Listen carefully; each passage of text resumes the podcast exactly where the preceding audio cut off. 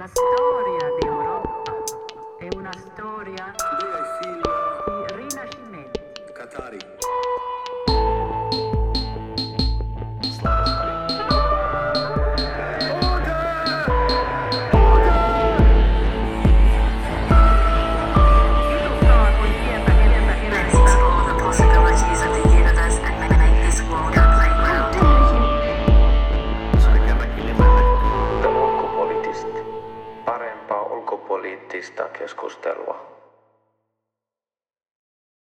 oikein paljon meidänkin puolesta tervetuloa sekä yleisöpaikan päällä että striimin ääressä.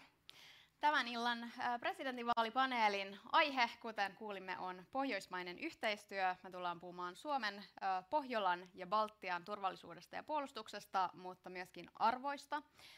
Vastaako pohjoismaiset arvot geopoliittisiin jännitteisiin vai onko tullut aika päivittää pohjoismaista arvopohjaamme? Kyllä vaan, tämä paneeli siis kestää puolitoista tuntia aina tuonne seitsemään asti ja tuota, sen jälkeen yleisö täällä ovat oikein tervetulleita jatkamaan keskustelua täällä Hanasaaren tiloissa. Ollaan tämän keskustelun jälkeen varattu aikaa myös medialle tässä tilassa keskustella ehdokkaiden kanssa. Ja te siellä somessa ja streamin päässä voitte myöskin kommentoida tätä keskustelua hashtagillä Pohjoinen debatti ja Nordisk debat. Ja tuota, tämän paneelin tosiaan järjestävät Hannasaaren äh, ruotsalais-suomalainen kulttuurikeskus ja ulkopoliittista ja sitten myöskin Elisabeth Rehn Bank of Ideas ajatushautuma. Kiitos paljon meidänkin puolesta. Eiköhän kutsuta tässä vaiheessa presidenttiehdokkaat lavalle Mika Aaltola, Li Andersson, Pekka Haavisto, Jussi Halla-aho, Olli Rehn, Alexander Stubb. Tervetuloa.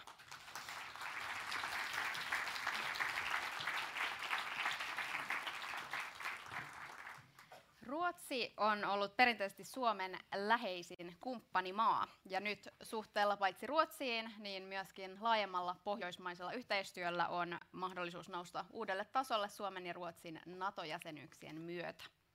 Puolustuksen ohella yhteistyömahdollisuuksia on vaikkapa siviilivarautumisessa, mutta myös kulttuurisessa yhteistyössä. Usein ajatellaan myös, että Pohjoismailla on vankka yhteinen arvopohja. Keskustellaan näistä teemoista tänään, mutta aloitetaan teidän henkilökohtaisesta suhteesta pohjoismaisuuteen. Jos kerrotte lyhyesti, että mikä yksittäinen hetki tai tapahtuma tai muisto on muovannut teidän pohjoismaista identiteettiä tai suhdetta pohjoismaiseen yhteistyöhön, aloitetaan tämä kierros aakkosjärjestyksessä. Mika Aaltola, ole hyvä. Aakkosesta on niin paljon hyötyä silloin tällöin. Voisi sanoa, että kyllä noin Pohjoismaiden instituuttien, ulkopoliittisten instituuttien johtajien tapaamiset on varmasti ollut sellaisia, jotka on ollut viime aikoina formatiivisia. Eli ollaan päästy samalle sivulle, ollaan puhuttu siitä, että perustetaan virtuaalinen pohjoismainen instituutti ja, ja kierrätetään sitä paikasta toiseen. Eli se yhteistyö kyllä toimii, vaihtosuhdetta on paljon. Eli Pohjoismaat on yhä enemmän tulevaisuutta, eli puhutaan tulevaisuuden pohjoismaisuudesta. Se on tärkeää. Li Andersson, minkälaisen muiston sä haluaisit jakaa? Joo, aakkosista on hyötyä, niin on myöskin kielitaidosta. Eli mä koen, että aina on ollut vahva osa mun identiteettiä myöskin pohjoismaalaisuus ja läpi mun järjestö- ja poliittista uraa, niin pohjoismainen yhteistyö on ollut myöskin se kaikista antoisin ja tärkein yhteistyöfoorumi ihan lähtien ää, mun aktiivisuudesta toisen asteen opiskelijajärjestössä, kun järjestettiin Suomessa Nordic School Summers Meet ää, täällä. Mutta ehkä joku yksittäinen hetki, mikä mä haluaisin nostaa esille, oli äh, vähän sen jälkeen, kun Venäjä oli aloittanut tämän hyökkäyssodan Ukrainassa ja me kutsuttiin meidän sisarpuolueiden edustajat kaikista Pohjoismaista tänne Helsinkiin kokoustamaan, missä yhdessä käytiin läpi, mitä tämä tulee tarkoittamaan kaikkien Pohjoismaiden ää, näkökulmasta ja, ja sitten myöskin eri puolueiden kannanmuodostuksen näkökulmasta. Ja minusta se kuvastaa ehkä aika hyvin, että ne, joille ensimmäisenä soitetaan, on yleensä sitten ne, ne kollegat muissa Pohjoismaissa. Pekka Haavisto, löytyykö sun muistosi ulkoministeriajoilta vai jostain kauempaa? No löytyy jostain kauempaa, eli äm, oikeastaan ensimmäinen sellainen pohjoismainen yhteys oli pohjoismainen ympäristöleiri Karlstadissa 1978 ja silloin vaihtoehtoliikkeet ja ympäristöliikkeet oli lähdössä liikkeelle ja seuraavana vuonna 79 järjestettiin Inkoossa suomalainen pohjoismainen ympäristöleiri.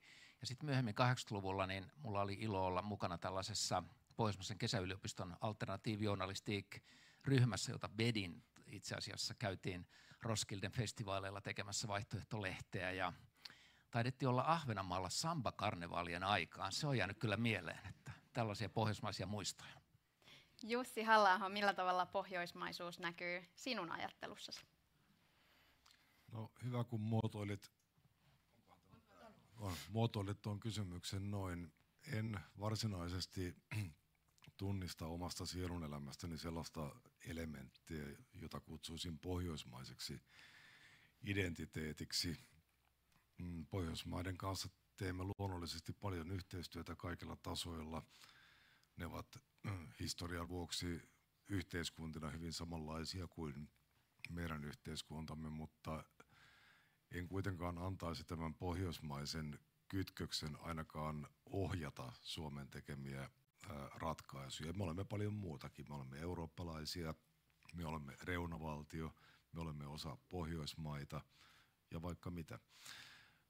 Öö, mutta mikä olisi eniten muokannut omaa, omaa no, käsitystä Pohjoismaista? Kyllä ne varmaan on lapsuuden matkat Ruotsiin, risteilyt ja nuorena Interrail-matkat alkoivat Ruotsista – Ruotsi oli siihen aikaan vielä oikea ulkomaa, jossa saattoi nähdä ja kokea ja tehdä asioita, joita ei voinut tehdä Ruotsissa, mutta sitten kaikista maista on valitettavasti tullut samannäköisiä. Olli Rehn, entäs sinun muistosi? No mun ensimmäinen ja ehkä, ehkä tärkein muisto tai käynnistävä muisto pohjoismaisuudesta oli joskus 80-luvun puolivälissä, kun mut valittiin vähän yli kaksikymppisenä Pohjolan keskustanuorten liiton pääsihteeriksi, eli Nordiska Sängterungdomens Förbundin NCFn pääsihteeriksi Tröndelagissa Norjassa pidetyssä kokouksessa. Meillä oli silloin ehkä vähän enemmän marimekkopaitoja ja, ja villapaitoja kuin Ruotsin EU-puheenjohtajan kravatteja käytössä tuolloin. Ja se antoi vahvan kipinän pohjoisma- pohjoismaisuuteen. Me tehtiin vahvoja aloitteita kestävän kehityksen ja uusiutuvan energian puolesta ja muutenkin tietysti vanottiin pohjoismaisten arvojen, demokratian ja oikeusvaltion varaan. Ja siitä lähtien olen ollut vakaumuksellinen nordisti.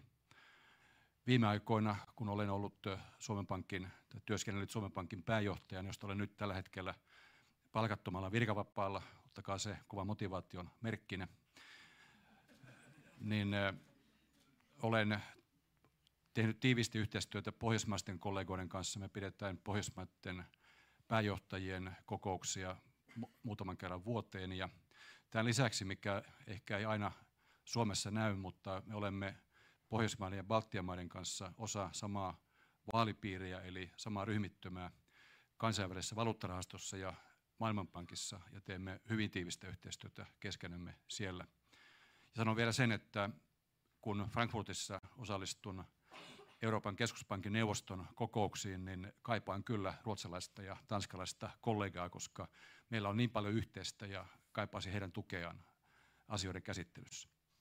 Alexander Stubb, onko sun suhteesi pohjoismaiseen yhteistyöhön muuttunut vuosien aikana?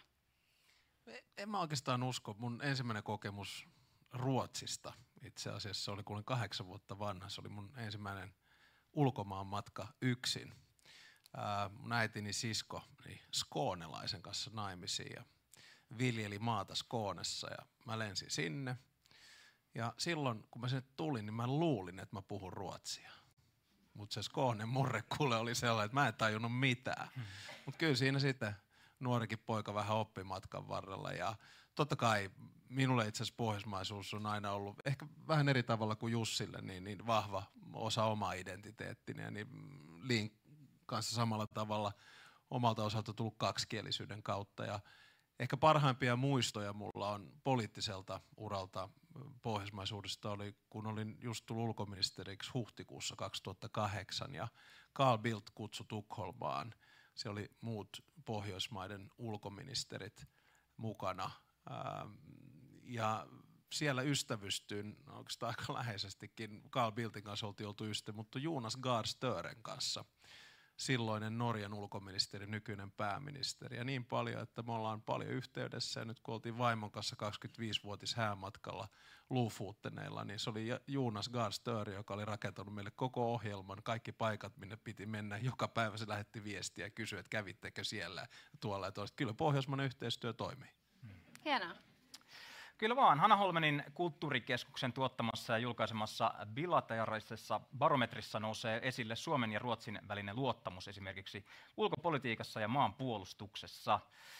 Enemmistö vastanneista kokee luottamuksen erittäin vahvana tai melko vahvana. Ja otetaan siltä vaan tähän kysymykseen, että kolme ehdokasta vastaa. Ja Jussi halla Olli Rehn, Pekka Haavisto seuraaviin kysymyksiin.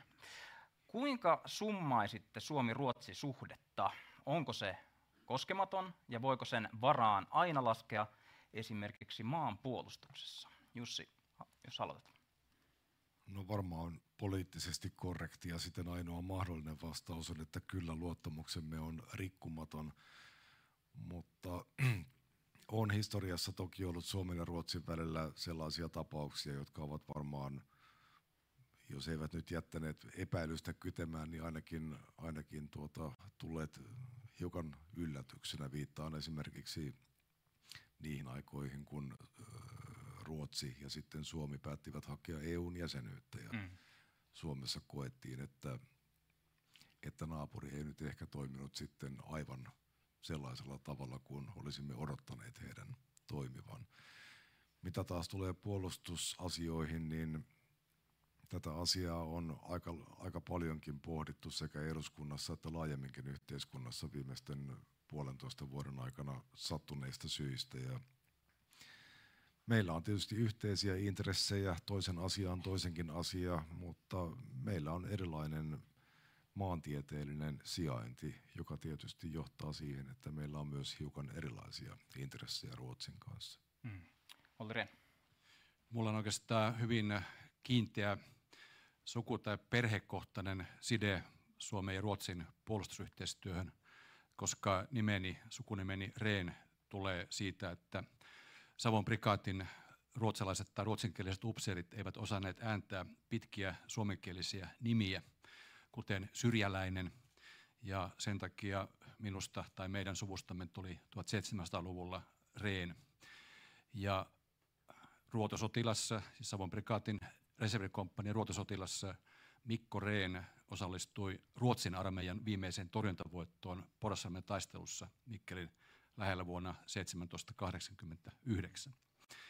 Mutta jos tullaan siitä tähän päivään tai lähemmäksi tätä päivää, niin olin ottamassa sama esimerkin kuin Jussi, eli kyllä meille suomalaisille päättäjille toi vuoden 90 Ruotsin liikahdus kohti EU-jäsenyyttä, siis EU-jäsenyyttä siinä vaiheessa – ilman, että Suomelle kerrottiin, Suomea informoitiin siitä, oli meille aikamoinen shokki ja, ja se jäi kyllä mieleen niin, että olen ainakin itse koettanut huolehtia siitä, että pyrimme kaikessa olennaisessa pitämään Ruotsin ajantasalla. Ja näinhän toimittiin nyt tässä NATO-jäsenyysprosessissa mielestäni erittäin hyvin.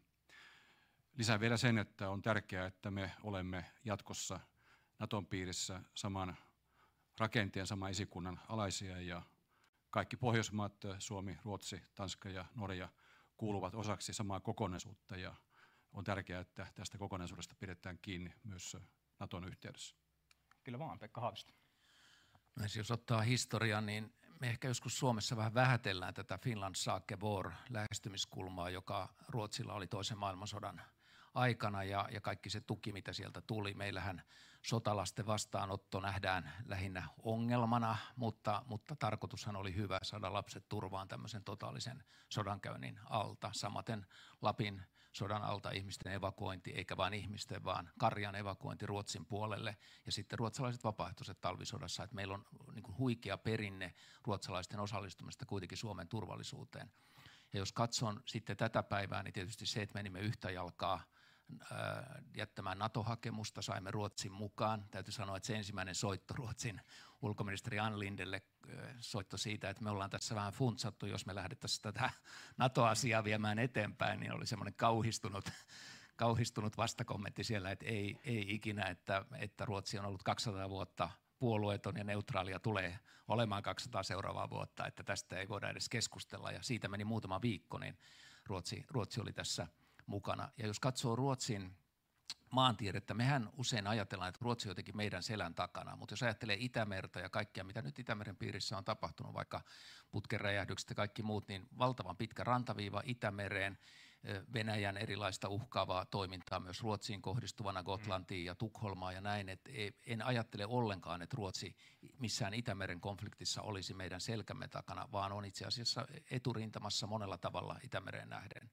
ja on erittäin tärkeää, että tehdään puolustussuunnittelua yhdessä, ollaan NATO-jäseniä nyt yhdessä ja samaa mieltä Ollin kanssa siitä, että näissä NATOn komentorakenteissa olisi optimaalista se, että kaikki Pohjoismaat pääsivät saman komentorakenteen alle.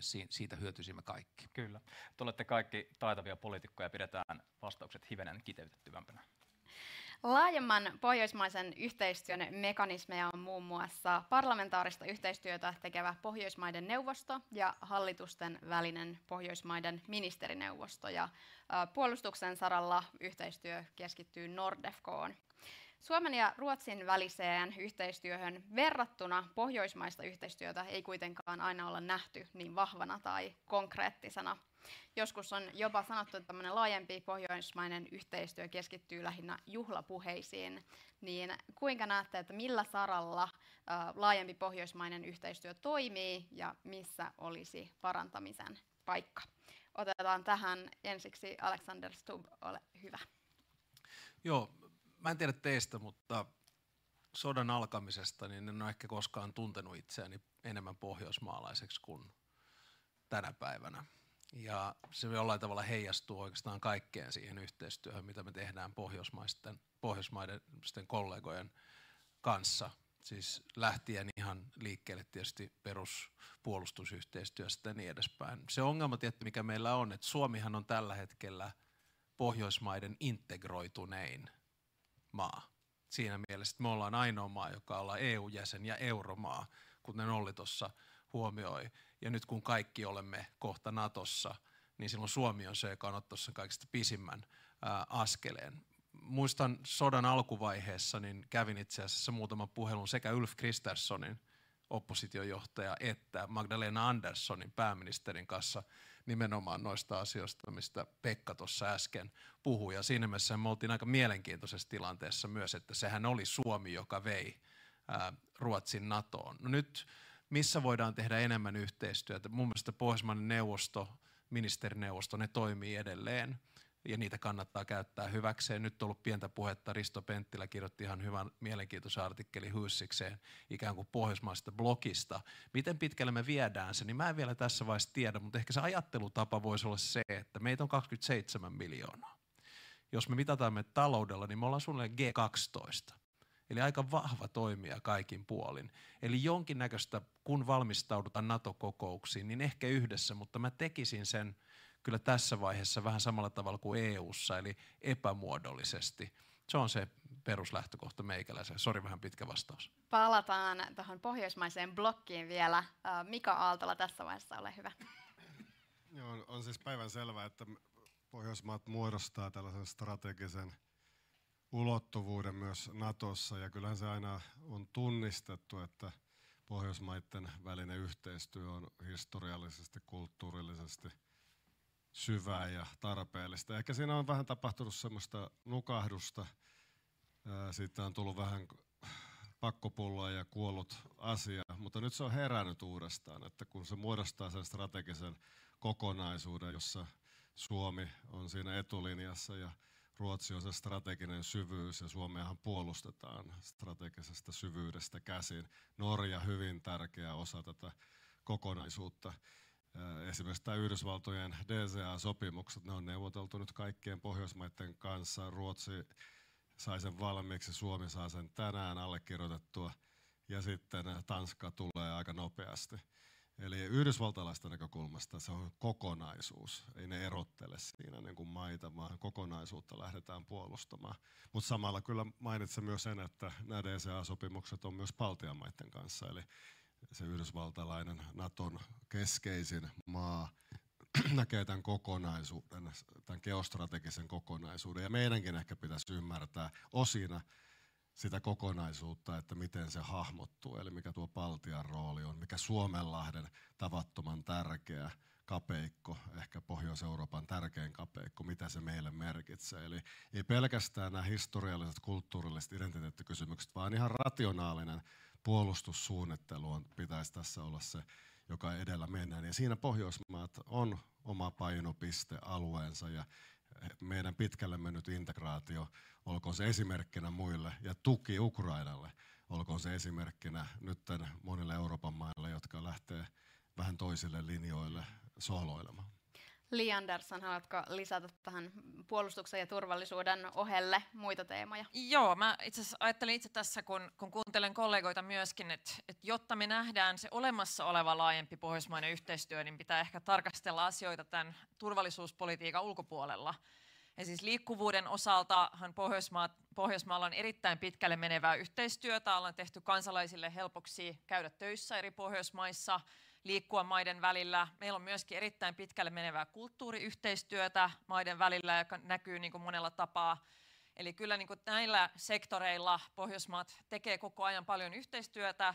Ja sen lisäksi tämä yhteiskuntajärjestelmien samanlaisuus tarkoittaa kyllä myöskin sitä, että esimerkiksi ministerineuvostossa, vaikka emme tee koulutuspolitiikkaa yhdessä, niin itse opetusministerinä ollessani ehdottomasti sain eniten irti nimenomaan niin kuin pohjoismaisesta yhteistyöstä johtuen siitä, että yhteiskuntajärjestelmät ovat niin samanlaisia, että meillä on paljon opittavaa muiden kokemuksista ja, ja siitä niin kuin tiedosta, tai, mitä kerätään eri maista, siitä mitä toimii eikä toimi niin hyvin. Mielenkiintoistahan on se, että vaikka sitten Pohjoismaat ovat niin samanlaisia, ovat tehneet niin paljon yhteistyötä, niin niillä on kuitenkin ollut eri ratkaisuja aika keskeisissä isoissa kysymyksissä. Eurojäsenyys, EU-jäsenyys ja NATO-jäsenyys. Ja nämä ovat totta kai sitten asettaneet myöskin rajoitteita sille, miten paljon on pystytty tekemään yhteistyötä EUn puitteissa tai puolustuspolitiikan puitteissa. Ja tämä nyt kun kaikki Pohjoismaat ovat NATO-jäseniä, niin se poistaa myöskin ne esteet, mikä on ollut tämän puolustusyhteistyön syventämisen osalta. Ja toivon mukaan se tulee näkymään myöskin siinä, että ulkopolitiikan saralla myöskin halutaan sitten koordinoida ja tehdä enemmän yhteistyötä. Mun ymmärtääkseni esimerkiksi Pohjoismaiden neuvoston sisällä käydään tällä hetkellä keskustelua siitä, että neuvosto laajenisi käsittelemään myöskin ulko- ja turvallisuuspolitiikan kysymyksiä ikään kuin vastauksena tähän, tähän uuteen tilanteeseen. Kyllä vaan oikeastaan Anastiana, jos otat tästä oikeastaan siltana suoraan tuohon NATO-keskusteluun, niin hypätään siihen suuntaan. Joo, äh, mainitsit äh, tässä pohjoismaisen blokin, ja josta Naton sisällä, josta on ollut, ollut puhetta tässä äh, viime aikoina jonkin verran. Ähm, toisaalta on puhuttu, että tätä sekä pitäisi että ei pitäisi määrätietoisesti edistää. Et toisaalta tällainen klikkiytyminen ja Naton sisäinen sisäpiiri voisi hyödyttää meitä, mutta toisaalta sillä ei saisi haastaa Naton laajempaa yhtenäisyyttä ja sitä ei saisi ainakaan tehdä liian ilmeisesti. Niin kuinka tällainen missio suoritetaan sulavasti? Otetaan tähän Pekka Haaviston vastaus ensiksi. No ajattelen oikeastaan nyt jo olemassa olevia instituutioita, eli Pohjoismaista ulkoministerikokousta, niin tosiasiassahan siellä puhutaan Naton asioista, siellä puhutaan EUn asioista, siellä puhutaan Pohjoismaat Baltia yhteistyöstä, johon sitten on vielä tämä oma NB8-formaatti, jossa sielläkin puhutaan itse asiassa Naton, Naton asioista. Ajattelen esimerkkinä meidän ulkoministeriemme käyntiä syksyllä 2022 yhdessä Kiovassa. NB8-ryhmä matkusti junalla Kiovaan, tapasi siellä presidentti Zelinski ja toi yhteisen Pohjoismaiden ja Baltien viestin, tukeva viestin, Ukraina tukeva viestin. Tällaista politiikkaa voi ilman muuta tehdä. Ja, mutta on varmaan hieman miettimisen paikka se, että minkä otsikon alla sitä tekee. Et ei, ei varmaan kannata sanoa, että täällä kokoontuu tällainen Naton alaryhmä alaryhmä, koska emme olisi varmaan tyytyväisiä, jos vaikka Välimeren NATO-maat kovin näyttävästi tekisivät tällaista omaa suunnittelua ja, ja olemme sitoutuneet Naton 360 asteen puolustukseen, eli, eli meille kuuluvat Naton kaikki ongelmat, eivät vain Naton itärajan ongelmat, vaan kaikki muutkin.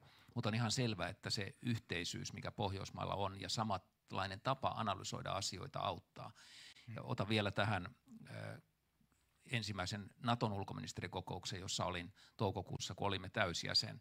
Ja sitähän menee uuteen klubiin vähän sillä tavalla, että menee vähän seinäviertä pitkin ja ajattelee, että täällä on kaikki viisaampia tai tulee johonkin olemassa olevaan keskusteluun vähän niin kuin varoo sanomasta. Ja ensimmäinen kysymys Suomelle oli, miten analysoitte Venäjän tulevaisuutta? Mikä on Suomen analyysi, mitä tulee tapahtumaan lähivuosina? Ja toinen kysymys, miten Suomi analysoi Itämeren turvallisuutta? Mitä Naton pitäisi tehdä Itä- Itämeren alueella? Mm. Et tulemme suoraan niihin koviin kysymyksiin ja siinä auttaa se, että Pohjoismaiden kanssa olemme analysoineet näitä samalla tavalla.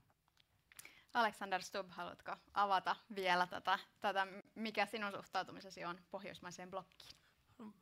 Se on myönteinen, mutta blokki on ehkä väärä sana. Että sen voi tehdä hyvinkin epävirallisesti, epämuodollisesti. Ihan samalla tavalla kuin me ollaan tehty ennen huippukokouksia, kun Pohjoismaat tapaa yhdessä Baltian maiden kanssa, tai kun meillä oli NB8 ulkoministeriöiden kanssa. Ja musta se syy on siihen aika yksinkertainen. Se on se, että meillä on pohjoismaisena linnakkeena tietty vastuu meidän oman alueen puolustamisesta. Esimerkinomaisesti meillähän on nyt yhteensä 250 hävittäjää, joka on aika hyvä mun mielestä pidäke. Meidän puolustussuunnitelma on pitkälle mennyttä. Meidän puolustusyhteistyö Ruotsin kanssa on läheistä. Nordefcon kautta ollaan jo pitkän matkan tehty puolustusyhteistyötä. Meidän puolustusvoimain ylipäälliköt tapaa usein. Eli lähtisin niin kuin tämän tyyppisestä ajattelusta ja, ja mä oon myös samaa mieltä sitten, oliko Olli, äh, Jussi, Pekka, jotka sanoivat, että kun lähdetään miettimään sitä, että mikä on Suomen esikunnan paikka, niin samaan. Eli, eli se on musta ihan luontainen, että me ei pidä pelätä tätä blokkiajattelua, vaikka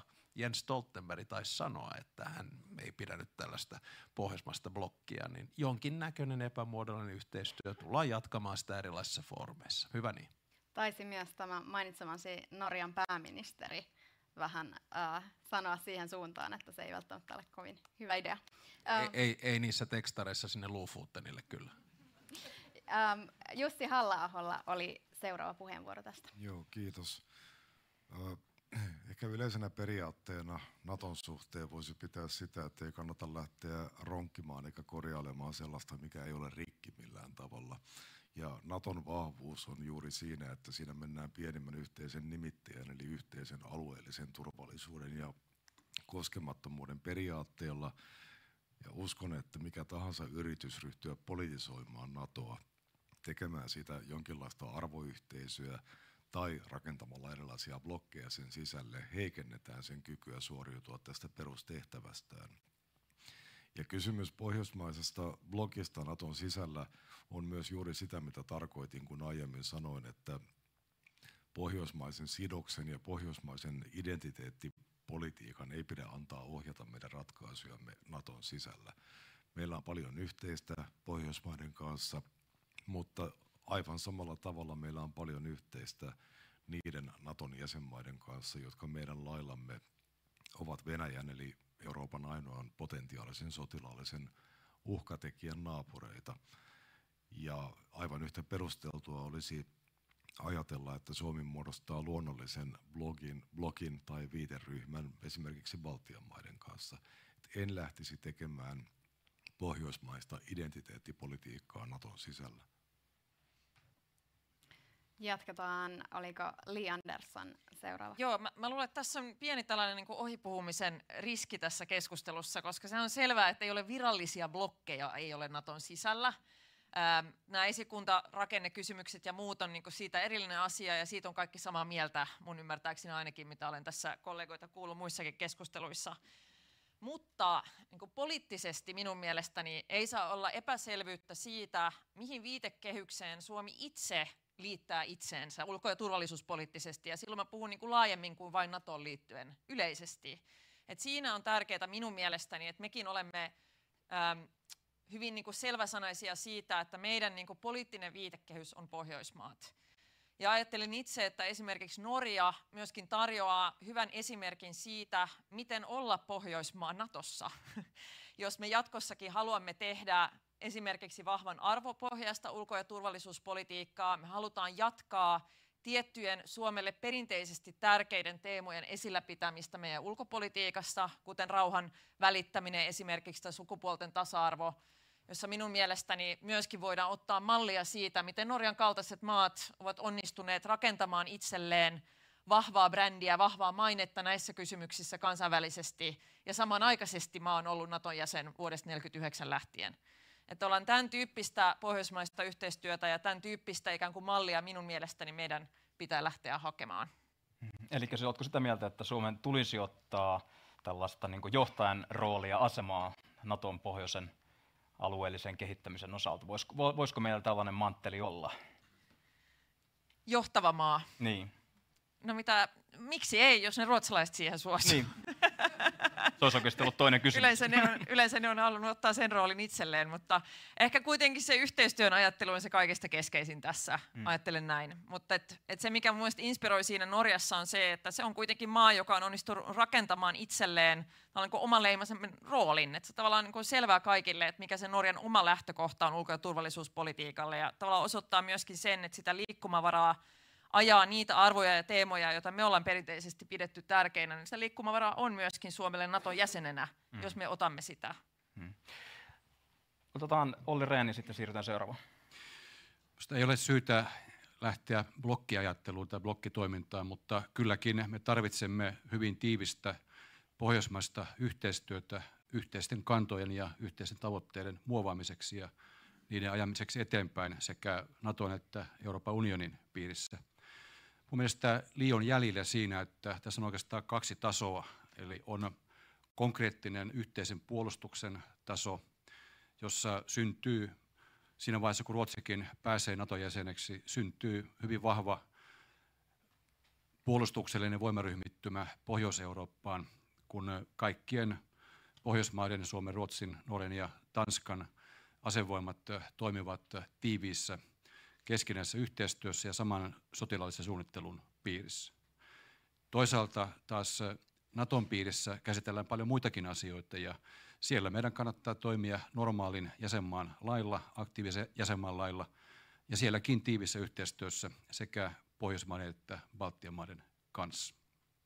Mennään eteenpäin. Arktisen alueen strateginen painoarvo kasvaa koko ajan, kun ilmaston lämpiämisen vaikutuksesta esimerkiksi uusia kulkureittejä avautuu ja myös arvokkaisiin luonnonvaroihin päästään helpommin käsiksi jäiden sulamisen seurauksena.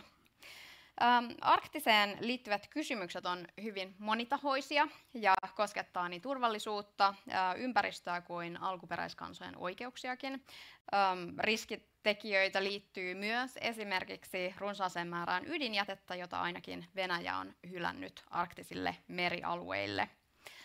Kysymys kuuluu, millaista roolia Pohjoismaat näyttelee arktisissa kysymyksissä? Voitte tehdä tästä nostoja sellaisista asioista, mitkä on lähellä sydäntä. Tiivit vastaukset. Aloitetaan. Mika Aaltola, ole hyvä. Ja se on yksi hyvä esimerkki siitä, minkä takia meidän pitää puhua niin kuin tulevaisuuden Pohjolaa, eli, eli ne ajatukset siitä, että mitä Norja on joskus ollut ja, ja mitä Suomi ulkopolitiikassa on pyrkinyt, ne, ne, niitä kannattaa vähän niin kuin asetella uuteen kontekstiin. Toi arktinen on tulevaisuuden geopoliittinen polttopiste. Venäjä näkee siellä paljon mahdollisuuksia, se status quo vähitellen on siellä siirtynyt suosimaan Venäjää. Yhdysvaltojen pohjois puolustus alkaa siitä Islanti, Pohjois-Norja linjalta ja Pohjoismailla tulee olemaan aika lailla kädet täynnä töitä, että saadaan nuo puolustussuunnitelmat tuolla toimimaan. Huippuvuorot on esimerkki tällaisesta matalalla roikkuvasta kohteesta, jota Venäjä voi, jos haluaa, niin käyttää. Eikä ainoastaan Venäjä, vaan sen läheinen liittolainen Kiina on kiinnostunut noista alueista. Eli nähdään asioita, asioissa aina se niin kuin isompi kuva, että sen sijaan, että puhuttaisiin blokkipolitiikasta ja muusta, mennään siihen, että nämä arktinen Itämeri, Mustameri on yhteinen iso kokonaisuus. Ja jos siellä jotain tapahtuu, niin se läikkyy kaikkialla niistä. Se on Venäjän näkemys asioista ja niin se tulisi menemään kriisitilanteissa. Ja sen takia nyt Suomen, Ruotsin ja Norjan on oltava tässä etukenoisia ja näytettävä tietä siitä, että miten tuo pohjoisin voidaan puolustaa. Samalla huolehtia myös siitä, että näitä luontoarvoja, alkuperäiskansoja ja ää, siihen liittyviä asioita kunnioitetaan, niitä perustoja, mitä pohjoinen yhteistyö on rakennettu. Kiitos, mennään. Joo, ehkä kaksi teemaa, mitä itse nostaisin esille. Mä toivon ensinnäkin, että Pohjoismaat tekevät yhteistyötä liittyen alkuperäiskansojen oikeuksiin. Et siinä on arktisella alueella myöskin aika paljon kysymyksiä, jotka nyt on ajankohtaisia kaikissa maissa, joka liittyy vihreän siirtymän investointeihin, että miten siinä huomioidaan alkuperäiskansojen oikeudet, missä mä ainakin itse näkisin, että Pohjoismailla on paljon yhteistyön mahdollisuuksia ja paljon myöskin niin kuin mahdollisuuksia hyötyä siitä. Toinen on tämä, tämä ilmastoyhteistyö, eli että arktinen alue olisi myöskin osa Pohjoismaiden ikään kuin yhteistä ilma, ilmastopolitiikkaa ja että sen alueen herkkyyttä ymmärretään myöskin niin kuin ilmaston näkökulmasta. Yksi ongelma siinä, että arktinen yhteistyö nyt tällä hetkellä on jäissä johtuen, johtuen Venäjän hyökkäyssodasta, liittyy myöskin siihen, että tämä tutkijayhteistyö mun ymmärtääkseni myöskin edelleen on, on katki, mikä tarkoittaa sitä, että myöskään tutkijayhteisön sisällä ei saada tietoa Venäjän tiedeyhteisön puolelta siitä, että miten tämä ilmastonmuutoksen eteneminen nyt näkyy niin kuin Venäjän arktisilla alueilla. Et silloin kun on mahdollista tämän kaltaista yhteistyötä uudelleen käynnistää, niin, niin näkisin sen hyvänä paikkana aloittaa myöskin, koska siinä on kuitenkin kyse kaikkien maiden ja koko maapallon tulevaisuudesta. Olin vuonna 1996 Ottavassa perustamassa arktista neuvostoa ja kaksi johtotähteä oli siinä perustavassa kokouksessa. Toinen oli ilmastonmuutoksen torjuminen, toinen oli alkuperäiskansojen tilanne arktisilla alueilla.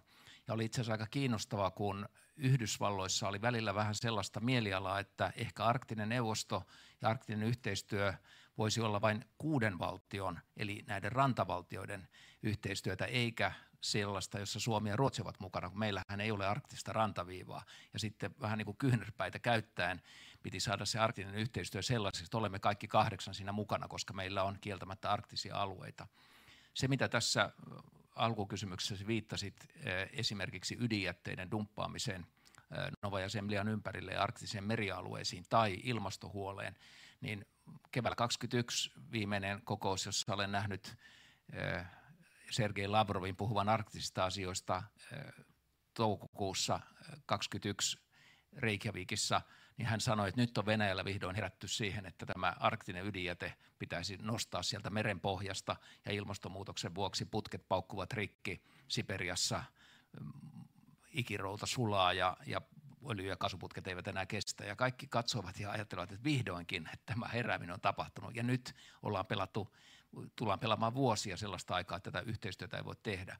Mutta tässä arktisessa yhteistyössä se rakenne, ketkä ovat mukana, niin on varmaan tärkeää säilyttää sen vuoksi, että arktisella alueella on kova kilpajuoksu. Tulee Kiinan toimijat, tulee Aasian toimijat ja muut, jotka ovat, Intia on kiinnostunut arktisesta yhteistyöstä ja sen takia on tärkeää, että arktiset maat ovat tässä johtopaikoilla ja siinä tämä pohjoismainen yhteistyö on tärkeä ja Pohjoismaat voivat tuoda juuri näitä ympäristökysymyksiä ja alkuperäiskansakysymyksiä, jotka ovat meille tärkeitä. Niin, nyt kun Venäjä on valitettavasti ulkona arktisesta yhteistyöstä kaikilla tasoilla ja muodostaa myös, myös sekä välittömän että pidemmälle tulevaisuuteen ulottuvan turvallisuusongelman kaikkialla, niin suurin osa tai Pohjoismaat itse asiassa kattavat aika suuren osan arktisesta alueesta sekä väestön että maantieteen suhteen ja kyllähän Pohjoismaalla silloin on aivan keskeinen rooli. Puhuttiin sitten puolustuksesta tai, tai ilmastonmuutoksen torjunnasta tai mistä tahansa arktiseen alueeseen liittyvästä yhteistyöstä. Niin kuin kollegat totesivat, kyllähän arktinen alue tulee olemaan jatkossakin yhä kovemman, kiivaamman suurvaltakamppailun kohteena. Energiatalous tulee, tulee pitkälti korostumaan, mutta siinäkin pitää ottaa nämä ympäristönäkökohdat huomioon, samoin kuin alkuperäiskansojen kannalta tärkeät kysymykset. Suomen näkökulmasta katsoen Suomen energiatalouden ja liikenneinfran kannalta on valtavan tärkeää, että liikenneyhteyksiä ja energia verkkoja kehitetään niin, että me olemme mukana tässä arktisessa yhteistyössä vahvasti. Yksi konkreettinen esimerkki muuten pohjoismaisen yhteistyön voimasta on se, että kun toimin elinkeinoministerinä, energi, energiaministerinä vuonna 2016, me pyysimme Jorma Ollilaa tekemään Pohjoismaiden ministerineuvoston vuosittaisen ison selvityksen energiayhteistyöstä. Hän teki tuon selvityksen ja yksi sen keskeisiä ehdotuksia oli Aurora-linjan, eli sähköverkon voima, voimalinjan rakentaminen Pohjois-Ruotsin ja Pohjois-Suomen välille. Se on nyt rakenteilla viisi vuotta myöhemmin. Mutta tämä kuvaa sitä, miten tärkeää pohjoismainen yhteistyö on käytännössä. Se vaatii aika paljon pitkäjänteisyyttä. Niin, kaikki on sanottu, mutta kaikki eivät ole sitä vielä sanoneet, niin sanotaan nyt tässä vielä. Ja lyhyen kaavan mukaan, kun oli ulkoministeri, taidettiin tehdä ensimmäinen arktinen strategia ja nimitettiin ensimmäinen arktinen suurlähettiläs. Arktisella alueella käsitellään aina kolmea isoa kysymystä, talous, ympäristö ja turvallisuus. Konkreettinen ehdotus, arktinen neuvosto oli, niin Pekka tuossa totesi, niin mun mielestä yksi parhaimpia foorumeja Suomelle, koska siellä me olimme yhdessä muiden Pohjoismaiden kanssa, Kanadan, Yhdysvaltain ja Venäjän kanssa yhdessä. Ja se konkreettinen ehdotus olisi se, että jos jossain vaiheessa sota on saatu loppumaan, niin olisiko arktinen neuvosto se paikka, jossa olisi matala kynnys tehdä sitä yhteistyötä. Mä tykkäsin todella paljon tuosta Liin-ehdotuksesta, että tutkijat tekisivät sitä konkreettista jo, jo tässä vaiheessa. Mutta arktinen neuvosto on meille ilman muuta mahdollisuus. Kuten äh, istuva presidentti Sauli Niinistö on todennut, niin presidentin virka ei tule olemaan lepotuoli hänen seuraajalleen. Viime vuosina on äh, nähty monenlaisia kriisejä ja myös Suomeen suoraan kohdistuvaa äh, uudenlaista pahantahtoista vaikuttamista.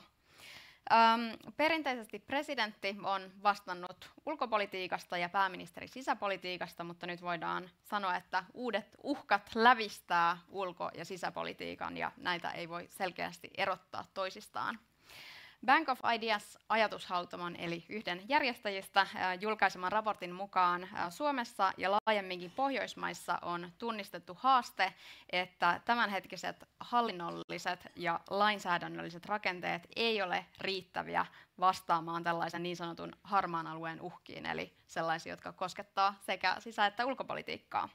Miten näette presidentin roolin kokonaisturvallisuuden johtamisessa nyt ja tulevaisuudessa? Aloitetaan nyt täältä keskivaiheelta. Aloitetaan. Äh, Olli Rehn, ole hyvä. Se tulee kyllä korostumaan. Siis tavallaan arjen turvallisuus, kriisinkestävyys, kokonaisturvallisuus tulee korostumaan.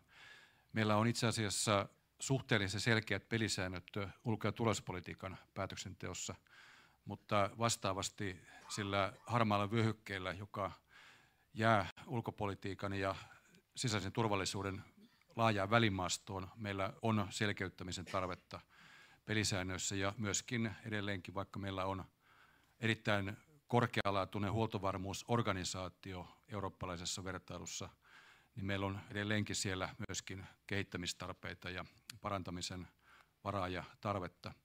Yksi esimerkki on se, että jos Suomeen kohdistuu vaikka laajamittainen kyberhyökkäys tai vaikka rahtialus kaapataan Itämerellä, niin kuka johtaa toimia, mikä viranomainen. Nämä pitäisi selkeyttää ja sen takia olen ehdottanut sitä, että tasavallan presidentti ja pääministeri kautta valtioneuvosto sopisivat keskenään vaikka yhteistyöasiakirjan muodossa siitä, millä tavalla kokonaisturvallisuuden päätöksenteko järjestetään jatkossa. Tämä on erittäin tärkeä kysymys, varsinkin nyt kun otetaan huomioon tämä itärajan tilanne ja kaikki siihen liittyvät liittyvä riesanteko, mitä Venäjä on aiheuttanut. Pidetään vastaukset tiiviinä tähän kysymykseen. Keltä muulta löytyy ajatuksia tähän Pekka Haavisto ja sitten Li Andersson Aaltola? No minusta on tavattoman tärkeä kysymys ja oikeastaan me ollaan nyt useammassa kriisissä, koronakriisi ja koronakriisin hoito tai Venäjän hyökkäyssota Ukrainaan, Suomen NATO-jäsenyyden valmistelu ja kaikki siihen liittyvät uhkatekijät, joihin liittyy sisäisiä ja ulkoisia uhkia, niin, niin juuri tämä tiedon kulku presidentin ja pääministerin ja hallituksen jäsenten välillä ja eduskunnan suuntaan kaikissa näissä on äärimmäisen tärkeä. Ja itse olen ajatellut, että myöskin se presidentin velvollisuus raportoida eduskuntaan muun muassa sitten Naton huippukokouksista ja muuta, niin se, sitä voisi vahvistaa ja se voisi olla tulevissa perustuslain uudistuksissa myös esillä. Mutta yhtä tärkeänä, ja se on ollut aikaisemmassa keskustelussa esillä, pidän sitä, että pääministeri ja presidentti voivat esimerkiksi EU-asioista sitten vaihtaa tietoja, että presidentti on perillä siitä, mitä EU-puitteissa tapahtuu. Ajattelen vain esimerkiksi Venäjään kohdistuva sanktiopolitiikkaa. Sanktioista on päätetty EU-ssa ja niitä pannaan toimeen, mutta ne ovat tietysti osa myöskin meidän, vaikuttavat meidän ulkopolitiikkaamme todella suurella, suurella tavalla. Ja pidän kyllä tätä TP-UTVA-instituutio, missä valtioneuvosto ja presidentti kohtaavat, niin instituutiona hyvin toimintakykyisenä ja sitä voidaan täydentää myöskin sisäisen turvallisuuden asiantuntijoilla ja on täydennettykin, eli on kuultu sitten suojelupoliisia ja poliisin edustusta ja, ja mitä milloinkin terveydenhuoltosektorin edustajia silloin kun tarvitaan. Ja siinä pitäisi tätä joustoa olla, olla edelleen, mutta pidän tärkeänä myös se, että se eduskunnan tiedonsaanti kaikessa tässä tulee, tulee vielä paremmin hoidetuksi. Joo, no totta kai äärimmäisen tärkeää, että nämä johtamisjärjestelmät ja vastuut on selkeät, koska sit siinä kriisitilanteessa ei ole niin varaa siihen, että aletaan riitelemään keskenään, kuka hoitaa ja mitäkin. Mutta tämä on itse asiassa asiassa, asia, missä mä ajattelen, että me ollaan itse aika hyviä Suomessa tällä hetkellä, ihan perustuen niihin kokemuksiin, mitä mullakin on edellisestä hallituskaudesta. Jos mä vertaan äh, niihin keskusteluihin, mitä mä oon käynyt poliittisten kollegoiden kanssa Ruotsissa, niin kuin mun täytyy sanoa, että meillä on perinne puolueiden välisestä yhteistyössä kriisitilanteissa aivan eri tavalla minun mielestäni kuin mitä esimerkiksi Ruotsissa. Että muistan silloin, kun tämä Venäjän hyökkäyssota alkoi, niin silloin oli myöskin kaikki puoluejohtajat ja tasavallan presidentti koolla, ja me tehtiin yhteisiä julki, äh, tämmöisiä kannanottoja myöskin, millä pyrittiin vähän niin kuin rauhoittamaan ja varoittamaan siitä, että ei saa johtaa vihanpitoa venäjän kielistä vähemmistöä kohtaan. Niin kuin tämän kaltaisia ulostuloja, joista pystyttiin niin kuin aika nopeasti ja aika sujuvasti sen takia, että meillä on niin kulttuuri ja, ja traditio siitä, että silloin kun on tiukka paikka, niin tehdään myöskin yhdessä. Ja, ja samaten oma kokemukseni on se, että Suomen eduskunta on paremmin informoitu kuin Ruotsin vastaava monissa ulko- ja turvallisuuspolitiikan kannalta keskeisissä kysymyksissä. Ja totta kai siinä oleellista on se, että se ei ole vain hyvän tahdon varassa, vaan että siinäkin on niin kuin sovitut pelisäännöt. Mm. Mutta pienuus voi olla etu kriiseissä. Sähän rikot myyttejä, eikö ruotsalaiset ole hyviä diskuteeraamaan? Ää, mm. Mä oon sitä mieltä, että parempia, parempia kuin he tässä suhteessa. Joo, siis äh, semmoisen reaktiiviseen Tuossa tuli hyviä kommentteja siihen, että mitä jos kriisitilanne tulee, harmaita alueita puliveivataan ja hyväksikäytetään, mitä sitten voi tehdä ja millä, millä säännöillä edetään. Mutta keskeistä nyt olisi edetä myös näissä suunnitelmissa, että päästäisiin esimerkiksi integroimaan erilaisia selontekoja, mitä Suomessa tehdään. Niitä integroitaisiin myös vähän Pohjoismaiden ja Baltian maiden kanssa. Eli niitä harmaita alueita, oli ne Itämerellä tai maa-alueilla, niitä saataisiin myös tulpattua etukäteen, että päästä siihen proaktiiviseen suunnitelmallisuuteen asioiden suhteen, että ei sitten vaan ajauduta siihen, että oh, kas kummaa Venäjä käytti tuotakin hyväkseen. Venäjä tulee käyttämään kaikkia harmaita alueita. Se on vihamielinen suurvalta tällä hetkellä ja vuosia eteenpäin. Eli otetaan lista esiin, kansallisen turvallisuuden strategia, ja sen nimissä tehdään toimenpiteitä, niin kuin itsenäinen valtio tekisi, joka itsestään huolta pitää. Otan tästä suoran sillan. Pääministeri Orpo on kutsunut ajankohtaista tilannetta Suomen itärajalla hybridihyökkäykseksi. Se muistuttaa myös vuoden 2021 valko hybridihyökkäystä Latviaa, Liettua ja Puolaa kohtaan. No, kun Venäjä pyrkii aiheuttamaan sekaannusta EU-maissa, hybridivaikuttamiskeinoja hyödyntäen usein kohteena, kohteena ovat myös venäjänkieliset ja taustaiset vähemmistöt. Miten Suomessa asuvia venäläisiä tai kaksoiskansalaisia voidaan tukea niin, etteivät he joutuisi Venäjän informaatiovaikuttamisen kohteeksi? Kuka uskaltaa?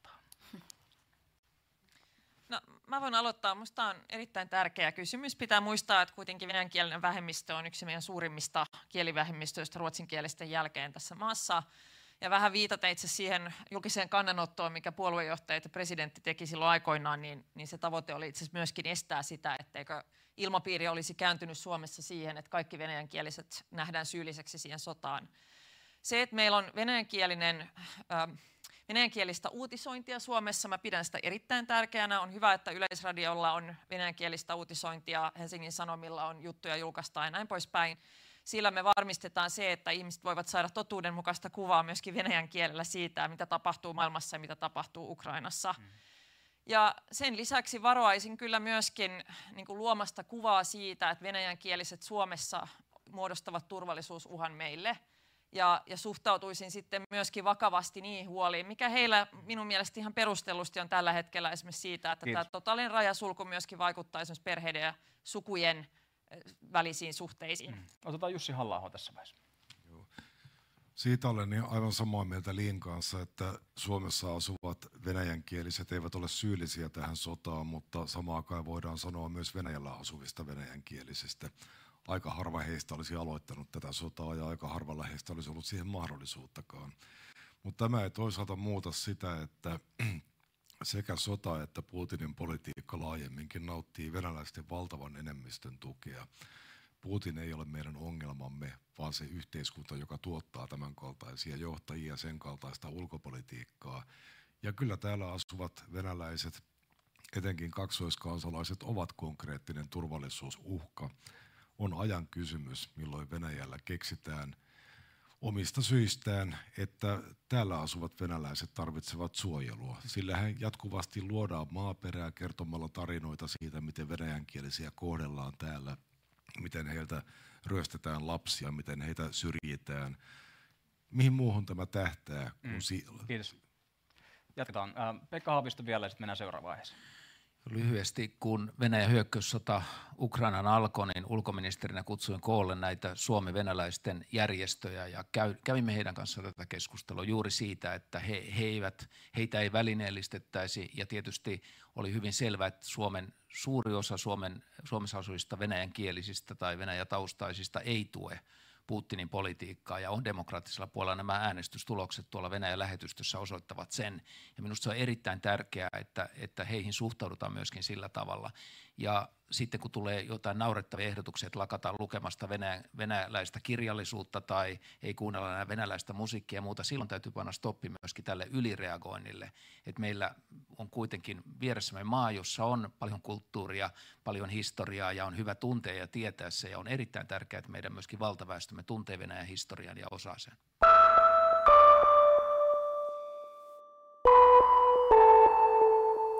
Laajennetaan seuraavaksi näköalaa turvallisuudesta arvoihin. Pohjoismaisuuteen yhdistyy mielikuvissa tosiaan vahvat arvot, joihin kuuluu esimerkiksi demokratia, avoimuus, tasa-arvo, ympäristön suojelu. Mutta miten pohjoismaisella arvopohjalla tullaan pärjäämään kovenevien geopoliittisten jännitteiden keskellä? Tentataan ehdokkaita seuraavaksi heidän arvoistaan. The Ulkopolitist julkaisi hiljattain vaalikoneen, johon kaikki paikalla olevat ehdokkaat vastasivat. Ja näistä vastauksista haluaisin nyt äh, tehdä seuraavaksi yhden noston kullekin teistä ja kysyä niistä tarkentavan kysymyksen. Lee Anderson, äh, sä olit ehdokkaista ainoa, joka tässä vaalikoneessa oli täysin samaa mieltä siitä, että Suomen pitäisi sitoutua feministiseen ulkopolitiikkaan. Kuitenkin äh, feministisessä ulkopolitiikassa ehkä eniten profiloitunut Ruotsikin hylkäsi avoimesti linjansa viime syksynä. Eikö ole perusteltua ajatella, että jännitteinen strategiseen geopoliittiseen kilpailuun äh, keskittyvä maailmanaika on a- oikeastaan ajanut feministisen ulkopolitiikan ohi? Ei missään nimessä, ja mä ajattelin kyllä, että Suomi on tavallaan jo tehnyt feminististä ulkopolitiikkaa, koska me olemme kuitenkin erittäin vahvasti siis profiloituneet muun muassa YK sisällä ja kansainvälisesti tyttöjen ja naisten oikeuksien ajajana ja ylipäätänsä niin kuin tasa-arvoon liittyvissä teemoissa. Eli minun mielestäni ei pitäisi olla ongelmaa käyttää tätä käsitettä. On tärkeää, että on Pohjoismaiden kaltaisia valtioita, jotka ovat valmiita puhumaan asioista niiden oikeilla nimillä myöskin. Se on sikäli harmi kyllä, että tämä Ruotsin uusi hallitus on nyt halunnut pakittaa tästä, mutta näen kyllä, että Suomella on tässä kaikki mahdollisuudet edelleen tehdä vahvan arvopohjasta politiikkaa. Julistuksia tärkeämpää on kuitenkin se, että me sitten myöskin tehdään oikeita tekoja ja että tämä myöskin näkyy esimerkiksi meidän kehitysyhteistyössä ja ulkopolitiikassa sitten johdonmukaisesti. Kiitos. Alexander Stubb, ähm, olet ilmoittanut ulkopoliittiseksi linjaksesi arvopohjaisen realismin. Mutta mitä on arvopohjainen realismi? Eikö tämä sana pari ikään kuin pidä sisällään ristiriidan jo valmiiksi, jos ajatellaan, että realismissa ajatellaan ennen kaikkea omaa etua ja sitten puolestaan kansainvälisen politiikan liberalistisessa maailmankuvassa sitten painotetaan arvoja ja näitä kahta pidetään siis toisilleen vastakkaisina näkemyksinä. Ilman muuta. Ja minun mielestä se, että ne nähdään vastakkaisina, on sekä kansainvälisen politiikan teoriassa että kansainvälisen politiikan tekemissä virhe. Minun mielestä ainakin omassa maailmassa niin oma ajattelun ulkopolitiikassa perustuu kahteen pilariin. Yksi on idealismi. Se on siis sitä, että uskotaan arvoihin, liberaaliin demokratiaan, vapauteen, oikeudenmukaisuuteen, tasa-arvoon, oikeusvaltioon ja niin edespäin. Ja realismi on taas sitä, että ymmärretään, että maailmassa on paljon pahuutta – sen takia meillä on 900 000 miestä ja naista, jotka on saaneet sotilaallisen koulutuksen 208 000 reservissä, tai meidän 62 F-18 konetta tai 64 F-35 konetta. Sen takia meillä on pitkän matkan täsmäohjuksia maassa, merellä ja ilmassa.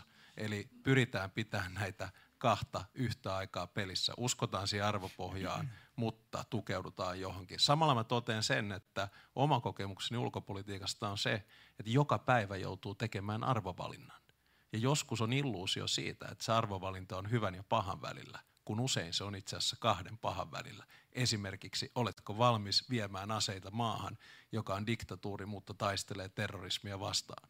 Tai oletko valmis tekemään kehitysyhteistyötä maan kanssa, jossa homoseksuaalisuus johtaa ää, tuota kuolemantuomioon. Eli tämän takia mä puhun arvopohjaista realismista. Ne kulkee käsi kädessä. Ne eivät ole toistensa vaihtoehto tai vastakohta. Jos on pakko valita, niin ei pysty arvopohjan vai ei, realismin? Ei pysty, se, ei pysty. Tänä päivänä me eletään huomattavasti kovemmassa maailmassa. 89 olisin valinnut arvopohjaisen, 2022 olisin valinnut realismin. Pekka Haavisto, totesit vaalikoneessa, että Suomen tavaramerkki voi nousta merkittäväksi, kun vahvistamme ja kehitämme teemoja, kuten ympäristön suojelua, koulutusta, tasa-arvoa ja rauhan välitystä osana Suomen ulkopoliittista kuvaa. Eikö riskinä ole, että Suomi ja sen presidentti nähdään liian pehmona ja sinisilmäisenä, jos keskitymme tyystin tällaisiin teimoihin?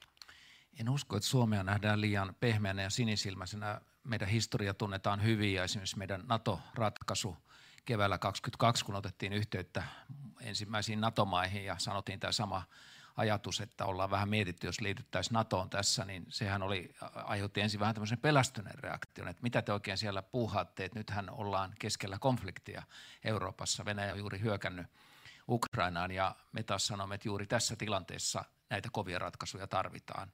Tarvitaan se turvallisuuslisä, joka NATO Suomelle tuottaa, mutta tarvitaan myöskin se NATO laajeneminen, joka osoittaa Venäjälle, missä, missä kaappi seisoo ja mitä voidaan tehdä, kun Venäjä syyllistyy tällaiseen aggressioon. Ja mielestäni se oli juuri oikea reaktio. Eli Suomi tunnetaan kovista reaktioista ja, ja kovasta politiikasta näissä, mutta tänä päivänä monet tällaiset pehmeät asiatkin on hyvin kovia. Jos ajattelee vaikka vihreää siirtymää, jos olisi sanonut kaksi vuotta sitten, että Venäjän kauppa loppuu, raja on kiinni, öljy- ja kaasun tuonti Suomeen loppuu, missä tilassa Suomen talous silloin on, niin monet varmaan olisi ajatelleet, että ihan kaauksessa. Ja sen sijaan lähdettiinkin vauhdittamaan vihreää siirtymää, vihreää energiatuotantoa, onnistuttiin siinä, saadaan lisää vetovoimaa, Naton turvallisuuden tuottamaa vetovoimaa Suomeen tuleviin investointeihin, eli tehdään järkeviä ratkaisuja, jotka on samalla palvelee sitten kestävyyttä. Ja uskon, että tällainen Suomi kyllä sillä on vetovoimaa ja se, se pystytään tekemään tunnetuksi. Ja pidän myöskin rauhanvälitystä kovana faktana. Jos ajattelee sitä, mitä presidentti Ahtisaari teki elämänsä aikana, kaikki ne projektit, niin siinä tuotiin juuri sitä oikeaa Suomea esille. Olli Rehn, totesit vaalikoneessa, että arvopohja muovautuu läpi elämän, mutta että johtamisesi pohjana on lujat arvot. Presidenttinä puolustaisitte tasavaltalaisia arvoja, kuten ihmisarvoa, vapautta, sivistystä ja vähemmistöjä. Kerroitte myös ajattelevanne, että arvojohtajaksi ei julistauduta, vaan rooli ansaitaan teoilla ja puheilla oikeaksi koettujen arvojen puolesta. Millä teoilla koet itse ansainneesi arvojohtajan roolin? Aika hyvin kirjoitettu tuo mietinkin, mietinkin, että, mietinkin, että mitä, mitä kysytään. Se on ihan totta, että arvojohtajaksi ei, ei julistauduta, vaan sen aseman voi ansaita punnituilla puheenvuoroilla ja niiden kanssa linjassa olevilla teoilla. Mä olen koettanut läpi elämäni puolustaa oikeusvaltiota, pohjoismaisia arvoja, kantavia arvoja, demokratiaa. Ja EUn laajentumiskomissaarina, otan pari esimerkkiä lyhyesti. Yksi oli se, että silloin kun aloitin laajentumiskomissaarina, tapasin pääsyyttäjä, Haakin pääsyyttäjä, siis sotarikostuomioistuimen pääsyyttäjä Karel Ponten, ja listalla oli 24 serbi sotarikollista. Kun lopetimme viisi vuotta myöhemmin, listalla oli nolla. Ratko Mladic, Radovan Karadzic ja muut olivat Haagissa sen ansiosta, että Euroopan unioni käytti pehmeää voimaa ja ehdollisuutta siihen, että Serbian Eurooppa-tie voi edetä vain, jos ne täyttävät nämä, nämä ehdot. Toinen esimerkki, käytin myöskin Euroopan unionin pehmeää voimaa hyväksi silloin, kun puolustin Nobelkirjailija Orhan Pamukkia hänen sananvapauttaan Turkissa silloin, kun häntä syytettiin siitä, että hän oli väärin perustein nostanut kurdiväestön aseman tai Armenian kansanmurhan esiin. Ja tuo johti siihen, että Pamukkia kohtaan nämä syytteet kumottiin ja hän on vapaa mies kirjoittamaan edelleenkin. Tällä tavalla mielestäni kannattaa toimia silloin, kun EU-tehtävissä on, eli EUn, toivottavasti jatkossakin EUn pehmeä voima on vielä, vielä voimissaan, jotta voidaan edistää näitä eurooppalaisia arvoja ja tuoda näitä maita lähemmäksi Eurooppaa myös yhteistyökumppaneina. Hienoa. Jussi halla The ulkopolitistin vaalikoneessa oli myös väite, jonka mukaan presidentin tulee tietoisesti rakentaa kansallista narratiivia sosiaalisen kohesion ylläpitämiseksi. Olit tästä täysin samaa mieltä ja kommentoit, että kokemus yhteisestä veneestä ja yhteenkuuluvuudesta tekee kansakunnasta vahvan sekä sisäisiä että ulkoisia uhkia vastaan. Millä tavoin sinä rakennat tätä yhteistä venettä? Eikö perussuomalaisten politiikka ole perinteisesti ollut ennemminkin äm, aika jakavaa ja polarisoivaa? No se illuusio perussuomalaisen politiikan jakavuudesta ja polarisoivuudesta tulee ehkä siitä, että meillä on yhteiskunnassa tahoja ja ihmisiä, joiden on vaikea hyväksyä sitä, että joku on heidän kanssaan eri mieltä heille tärkeistä asioista. Ja itse korostaisin presidenttinä nimenomaan sitä, että erilaiset näkemykset tavoitteista tai edes erilaiset näkemykset keinoista, joilla niihin tavoitteisiin päästään, eivät ole vaarallisia. Eivät ne ole polarisaatiota. Vaarallinen polarisaatio syntyy siitä, että ei enää tunnusteta sitä ongelmanratkaisu metodia, joka meillä on, nimittäin vaaleja ja erilaisia edustuksellisia elimiä. Ei enää haluta myöntää sitä, että ollaan häviävällä puolella jossakin poliittisessa kysymyksessä ja ei enää tyydytä olemaan eri mieltä, vaan kyseenalaistetaan toisen osapuolen oikeus niihin mielipiteisiinsä. Sillä tavoin voidaan ylläpitää kansallista kohesiota, että me kaikki kuitenkin voimme jakaa sen käsityksen, että Tämä on meidän maamme ja tässä maassa me voimme elää omien arvojemme, ö, omia arvojamme heijastelevan lainsäädännön puitteissa ja me voimme riidellä täällä turvallisesti omia riitojamme keskenämme. Mika Aaltola, ootat jo innolla omaa kysymystäsi. Äh, sun arvosi ei olleet suomalaisten tiedossa ennen näitä presidentin vaaleja. Ähm, The ulkopolitistin vaalikoneessa olet perustellut vain kuusi 35 väitteestä, kun muut ehdokkaat ovat perustelleet vastauksestaan kaikki tai lähes kaikki. Voiko presidentti mielestäsi päättää, milloin hänen täytyy perustella kantansa ja milloin ei? Joo, luulen, että tässä oli jää aikataulukysymys. Että kun me, tässä, me sympataan sua, Mika, eihän. Tässä yksin tässä hommassa on. Tietysti meillä on, on, on paljon vapaaehtoisia, niin, niin, niin on, olisi hienoa ylellisyyttä saada muutama viikko aikaa tehdä esseen muotoinen vastaus noihin. Mutta mä luulen, että kun noita vaalikoneita nyt on tehnyt aika paljon ja niissä ehkä keskeinen semmoinen yllätys ihmisillä on, kun me yritettiin laittaa aina johonkin lokeroon. Joskin ääri, ääri sitä, ääri tätä. Se oli ihan hauska näytelmä. Ja sitten yhtäkkiä käykin ilmi, että mä aika keskellä kenttää. joka ei varmaan sitä loppujen bienvenue. E- e- että viime, viime kädessä, niin, viime kädessä niin, niin ei se varmaan ollut yllätys, mutta se trippi, niin kuin jossa käytiin, että kuka on Mika Aaltola, se arvotuksellinen, myytillinen niin kuin trippi tuonne, tuonne niin itseäni se vähän niin kuin hauskutti, mutta eihän sille mitään mahda, että näinhän sitä tietenkin kun tulee politiikan ulkopuolelta ja on, on aidon kansanliikkeen ehdokas, niin niinhän siinä käy. Toisaalta rohkeuttahan se vaatii, että tässä pystyy niin kuin ylipäätään menemään eteenpäin. Ja musta on ollut ilo seurata sitä, että, että kun Suomea kiertää, niin moni ymmärtää kuitenkin, mikä tässä on tämä homman nimi. Että silloin tällöin uusien tuultenkin pitää puhaltaa ja kun uuteen aikaan mennään, niin kuin me usein sanotaan, tai minä sanon, että tässä puhutaan tulevaisuuden Suomea kaiken aikaa. Mm. Eli ei enää oteta vaistonvaraisesti ratkaisuja jostakin menneestä, vaan mennään reaalisesti eteenpäin pohjautuen siihen Koiviston peruskysymykseen. Mikä on Suomen perus asia, mitä se ajaa? Ja Koiviston vastaus oli selviytyminen.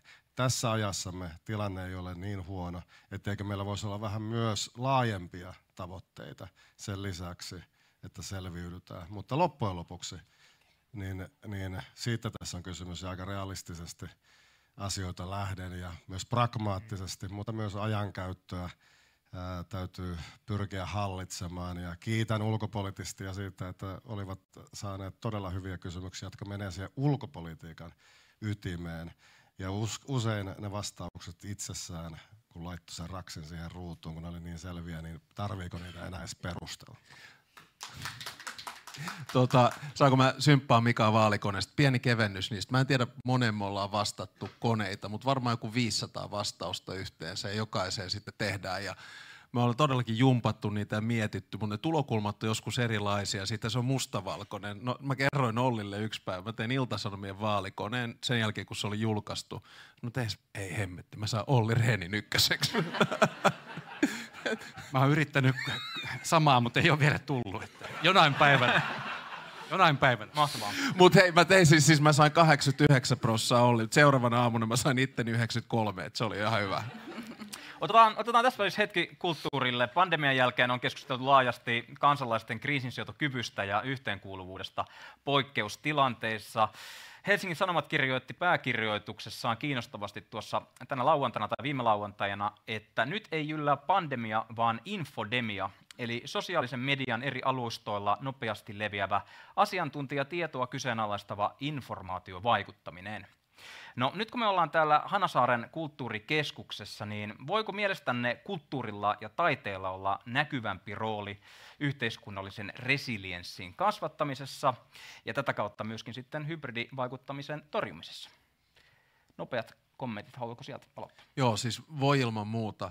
Ja mä näkisin niin, että kulttuuri on eräänlainen henkinen huoltovarmuus meille kaikille ja me hakeudutaan kulttuurin piiriin totta kai hyvin aikoina, mutta myös pahoina aikoina voidaan käsitellä sellaisia asioita, jotka reaalimaailmassa tuntuu vaikealta kulttuurin kautta. On kyse sitten musiikista, elokuvista, teatterista, kuvataiteista, mistä tahansa, niin kulttuuri on varmaan monelle meille henkireikä. Meillä oli ihan hyvä kulttuurikeskustelu tuolla kansallisteatterilla, vähän, kansallisteatterissa vähän aikaa sitten. Että sen, sen merkitystä ei pidä vähätellä. Itse asiassa huoltovarmuuskeskuksen toiminnanjohtaja Janne Känkänen on myös nostanut tämän esille. Erittäin Kyllä. tärkeä kokonaisuus.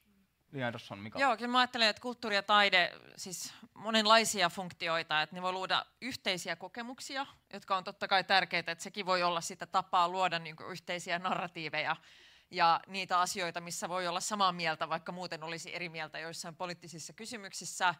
Ja sen lisäksi mä ajattelen ainakin itse, että kulttuuri ja taide ehkä myöskin tarjoaa niin näkymiä tulevaisuuteen, joka ei ehkä ole niin synkkiä kuin mitä nämä, nämä muut keskustelut tai mitä uutisointi välillä on.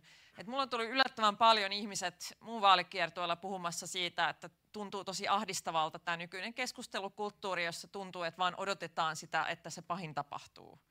Ja, ja uskon kyllä, että ihmisillä on myöskin semmoinen hyvin inhimillinen tarve toivoa valoisampaa tulevaisuutta ja tuntea sitä tulevaisuuden uskoa, jotta jaksaa siinä omassa arjessaan. Ja, ja siihen meidän pitää kyetä myöskin päättäjinä ja poliitikoina tarjoamaan myöskin sitä tulevaisuuden toivoa, niitä näkymiä, mutta ajattelen, että siihen tarvitaan myöskin sitten muiden alojen ammattilaisia, kuten kulttuuri- ja taidekenttä. Mikä? Joo, siis luulen, että kulttuuri ja taide ankkuroi meidän ajattelua ja se mahdollistaa ylipäätään sen taivuttelevuuden, sen, että poliittinen puhe tai mikä tahansa keskustelu toimii ja asioita kommunikoidaan. Meillä on jaettuja keskeisiä semmoisia ankkuri kokemuksia, oli ne maalauksia tai pop-taidetta tänä päivänä. On tullut muuten kuunneltua radiota aika paljon tässä Suomeen ristiin mentäessä. Eli, eli tuosta olen ammentanut.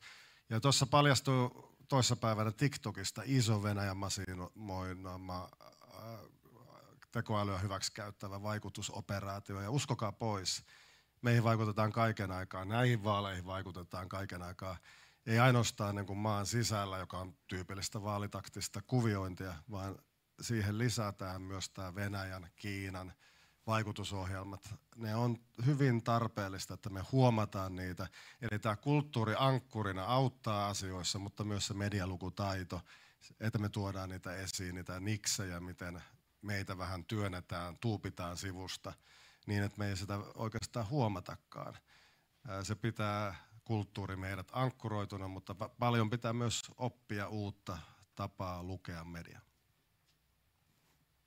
Tosi lyhyesti.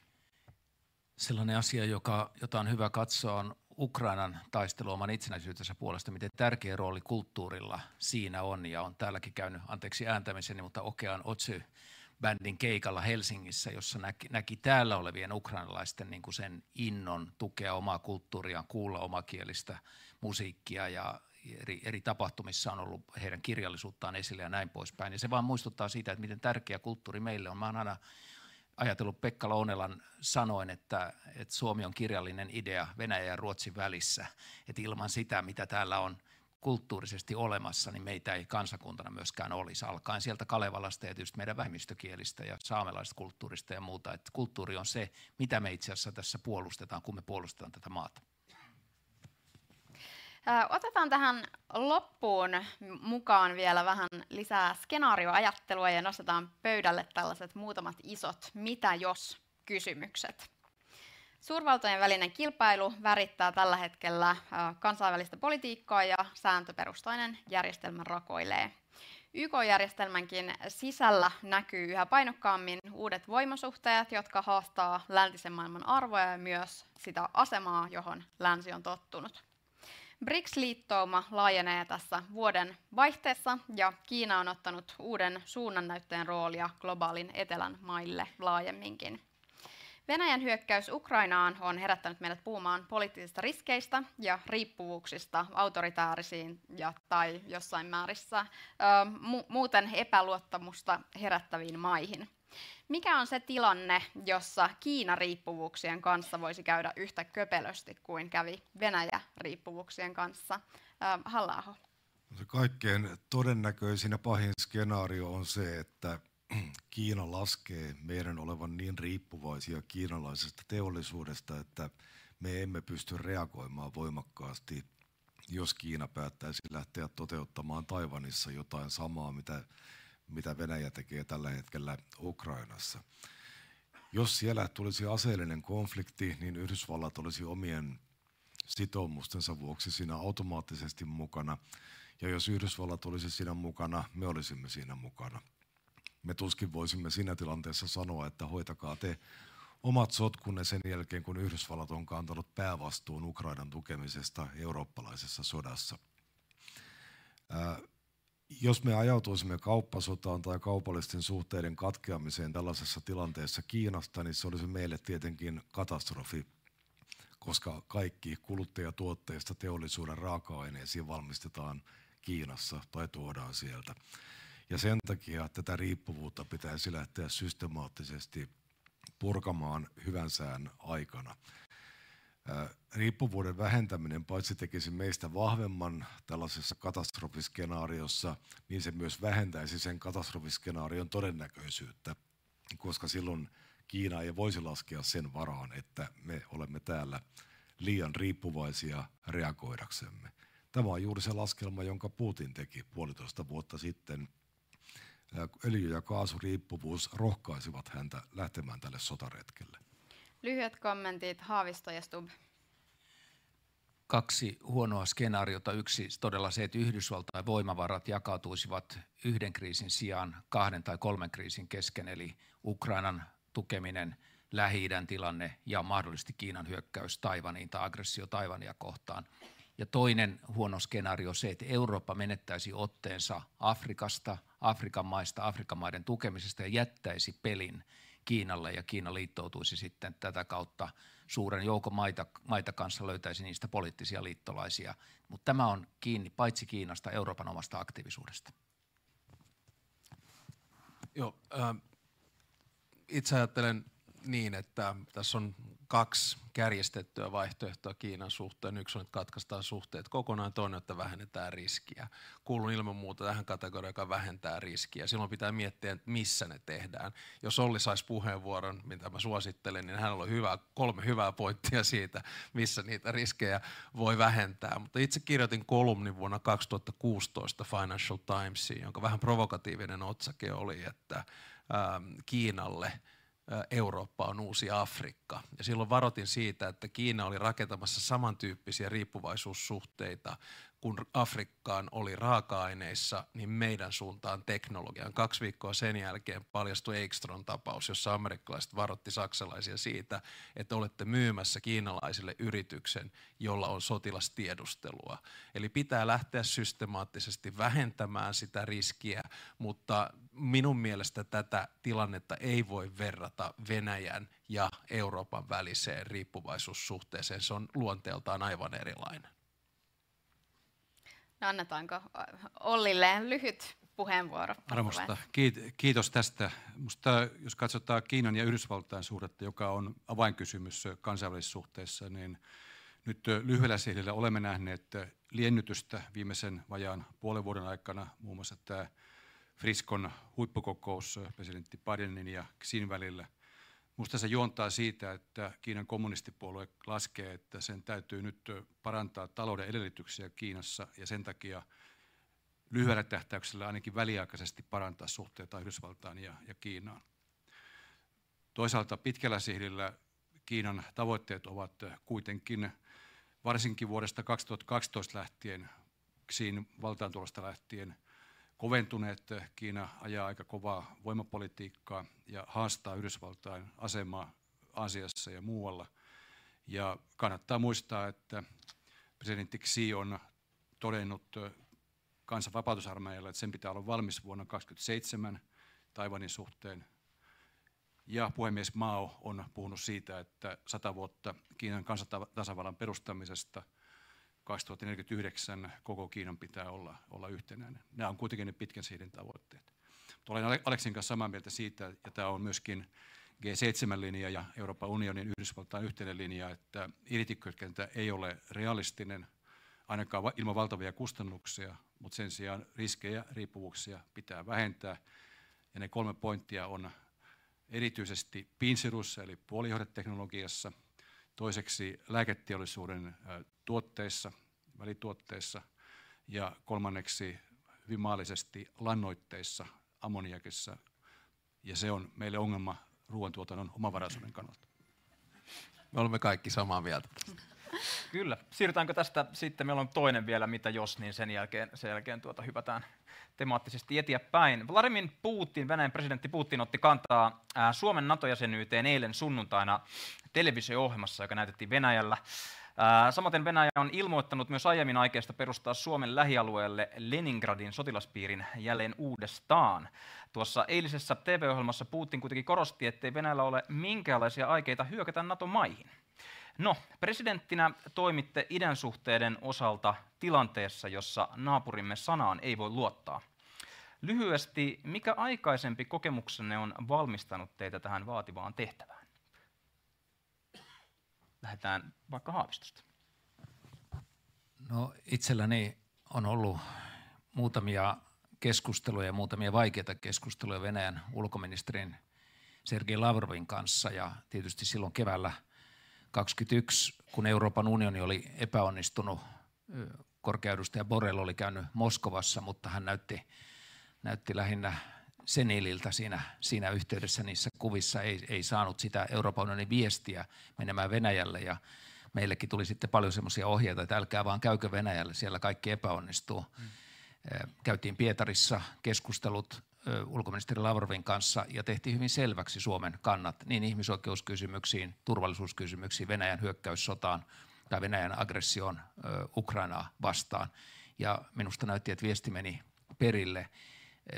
On tilanteita, joissa myöskin meidän isolle naapurille pitää tehdä selväksi, missä Suomi seisoo. Ja kun ajattelen tätä presidentti Putinin lausuntoa, niin, ja kysytään, että voiko sanaan luottaa, niin varmasti heillä tulee näitä sotilaspiirijärjestelyjä, mutta itse painottaisin kuitenkin sitä, mitä hän sanoi, ja nimenomaan suuntasi sanansa presidentti Bidenille, että ei Venäjällä ole pienetekään aikomusta vetää NATOa sotaan tai uhata NATOon, NATOa. Ja tämähän on se syy, miksi me NATOon liityimme ja miksi haluamme pitää sen kynnyksen korkeana ja miksi tämä sopimus, puolustusyhteistyösopimus Yhdysvaltain kanssa nyt tehtiin. Kynnys nousee ja sen Putinkin tässä puheenvuorossaan myönsi. Kyllä, tiivisti. Alex Stubb. No.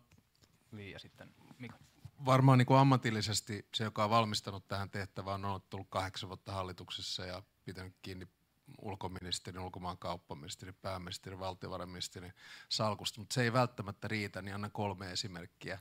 Ää, ensimmäinen on Georgian sota ää, elokuussa 2008. Se avasi ainakin omat silmäni aika rajullakin tavalla siitä, mitä venäläinen imperialismi, revisionismi ja aggressiivinen käyttäytyminen tarkoittaa. Toinen Sanon tämän vaan, koska satuin tapaamaan eilen. Anton poika.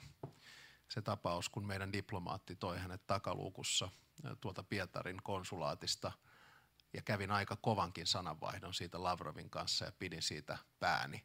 Ja kolmas on tietysti se, että on tavannut Vladimir Putinin aika monta kertaa, joskin aina osana delegaatiota, joko Jyrki Kataisen, Tarja Halosen tai Sauli Niinistön kanssa.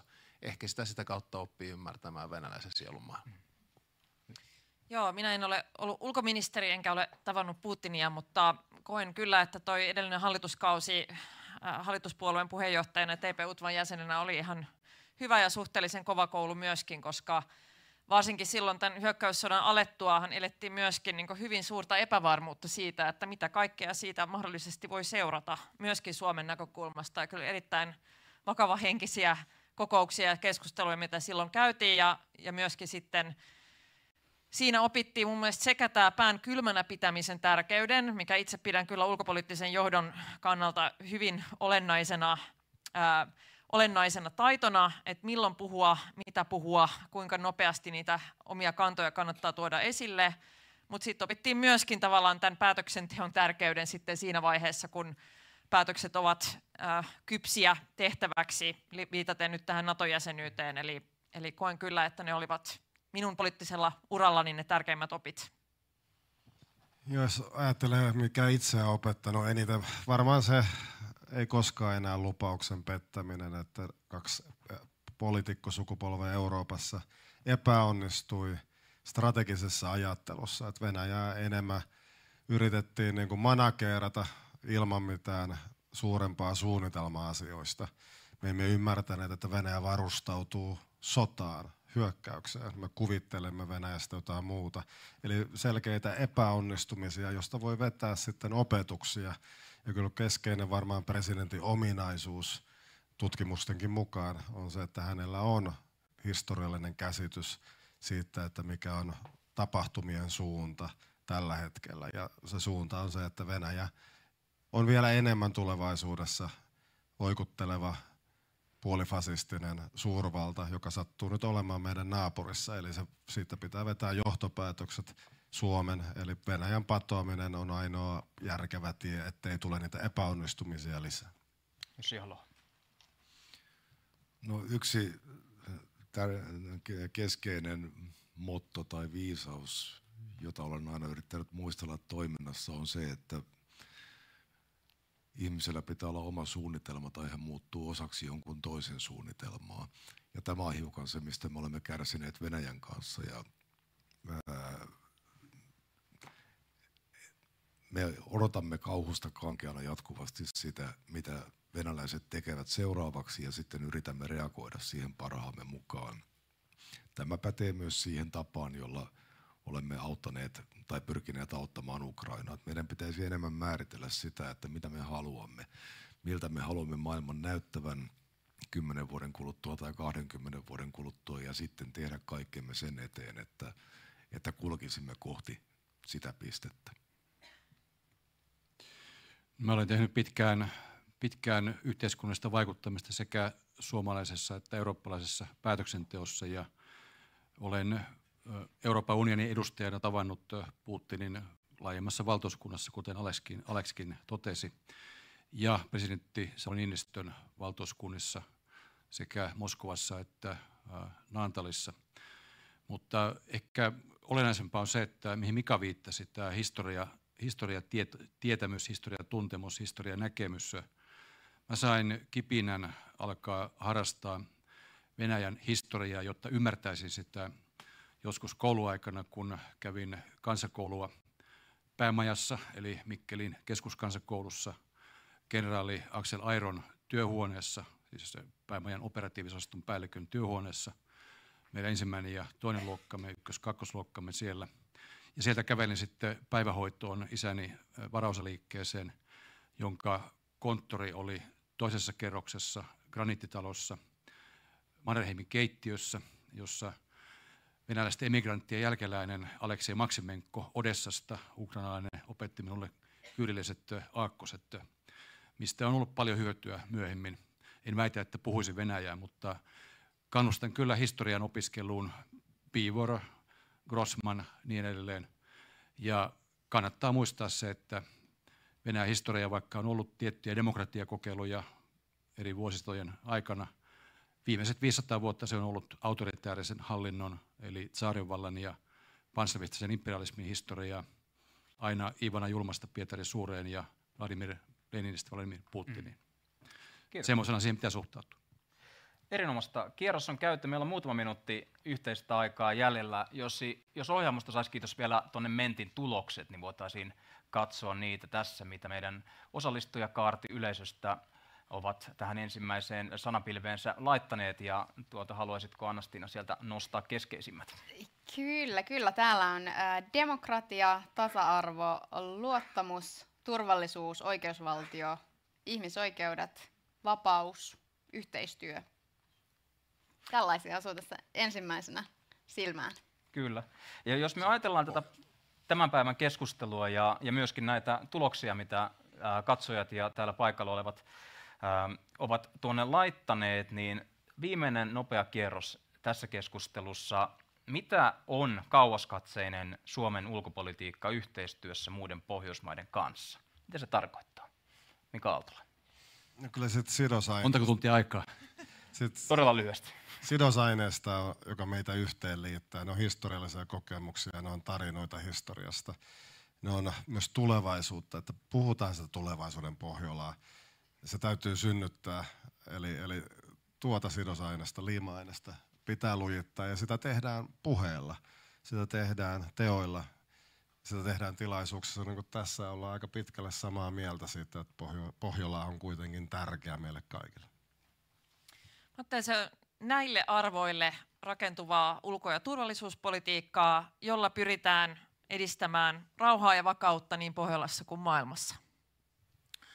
Nykyään on semmoinen yleinen tapa, että kaikenlaista politiikkaa voidaan perustella pohjoismaisuudella, että pakolaisiin voidaan suhtautua niin, näin tai noin, ja aina se on pohjoismaisen... Työmarkkinaheikennyksiä. Kyllä, aina se on pohjoismaisen mallin mukaista, että pieni varoituksen sana, kun joku sanoo, että mennään pohjoismaiseen suuntaan, että se voi nykypäivänä olla monenlaista. Mutta itse ajattelen niin, että kun Suomikin määritteli jo ennen NATO-jäsenyyttä sen, että Ruotsin kanssa voidaan mennä puolustusyhteistyössä, turvallisuusyhteistyössä niin syvälle kuin mahdollista tai niin syvälle kuin mihin Ruotsi on valmis. Niin itse asiassa nyt me, meillä on ensimmäistä kertaa rakenne, eli yhteinen NATO-jäsenyys, joka antaa siihen mahdollisuudet ja näen siinä loistavia mahdollisuuksia. Niin, nämä ovat varmaan meille hyviä arvoja. Ne ovat rakentuneet historian aikana, mutta ehkä Pohjoismaalla on ollut historiallisesti hiukan taipumusta ylimielisyyteen, ehkä suomalaisilla hiukan vähemmän kuin joillakin muilla, mutta mekään emme ole olleet siihen täysin syyttömiä. Ja meidän pitää ymmärtää se ja hyväksyä pitkin hampain vaikka se tosiasia, että kaikki eivät maailmassa jaa meidän arvojamme ja kaikki eivät halua elää kuten me. Ja sen sijaan, että lähdemme maailmalle sormea heristäen ja yritämme viedä omia arvojärjestelmiämme jonnekin, missä niillä ei ole mitään kysyntää, niin voimme kuitenkin etsiä myös eri mieltä olevien kanssa yhteisiä nimittäjiä, yhteisiä tavoitteita ja pyrkiä yhdessä edistämään niitä. Tällä, tämä saattaa olla vielä tuloksellisempaa kuin, kuin, kuin sellainen tuota, väärin ymmärretty ar- arvolähteisyys ja arvopohjaisuus. Kävin tuossa joku, joku viikko sitten Kaakkois-Suomen rajavartiostossa itärajalla ja mietin sitä rajan merkitystä. Meillä on Venäjän kanssa, Suomella ja Venäjällä on kyllä sama raideleveys, mutta eri arvopohja. Me nojaamme demokratian ja oikeusvaltion pohjoismaisiin arvoihin. Ja seuraavan tasavallan presidentin keskeinen tehtävä on viedä menestyksellä maaliin Suomen ankkuroituminen läntisiin turvallisuusyhteisöihin, vapaiden kansakuntien joukkoon. Ja siihen liittyy hyvin vahvasti voimakas, vahva pohjoismainen yhteistyö. Ja näin, että myöskin Ruotsin NATO-jäsenyyden kautta me tulemme saamaan hyvät edellytykset pohjoismaisen yhteistyön renessanssille, jonka puolesta kannattaa työskennellä myös muilla aloilla. Niin, toihan on siis sitä arvopohjaista realismia. Noin keskeiset sanat siinä ja turvallisuus nojautuu NATOon. Ja jotta tämä ei vaan jäisi puheeksi, niin huomenna illalla lennän Ruotsiin ja vietän koko keskiviikon Tukholmassa puhuessani pohjoismaisten kavereiden kanssa arvopohjaista realismista. No niin, hienoa. Toivottavasti mu- muutkin tekevät samoin. Öm, Tapaatko äänestäjiä siellä, suomalaisia? Käyty jo. Kyllä. Suurkiitos teille ehdokkaille, kiitos yleisölle paikan päällä ja, ja streamin ääressä. Tämän äh, paneelin järjestivät The Ulkopolitist, äh, Hanasaaren ruotsalais-suomalainen kulttuurikeskus ja Bank of Ideas ajatushautuma. Keskustelu on katsottavissa myös jälkeenpäin saman linkin takaa ja, ja löytyy myös äh, podcastina huomenna The Ulkopolitistin kanavista. Kiitos.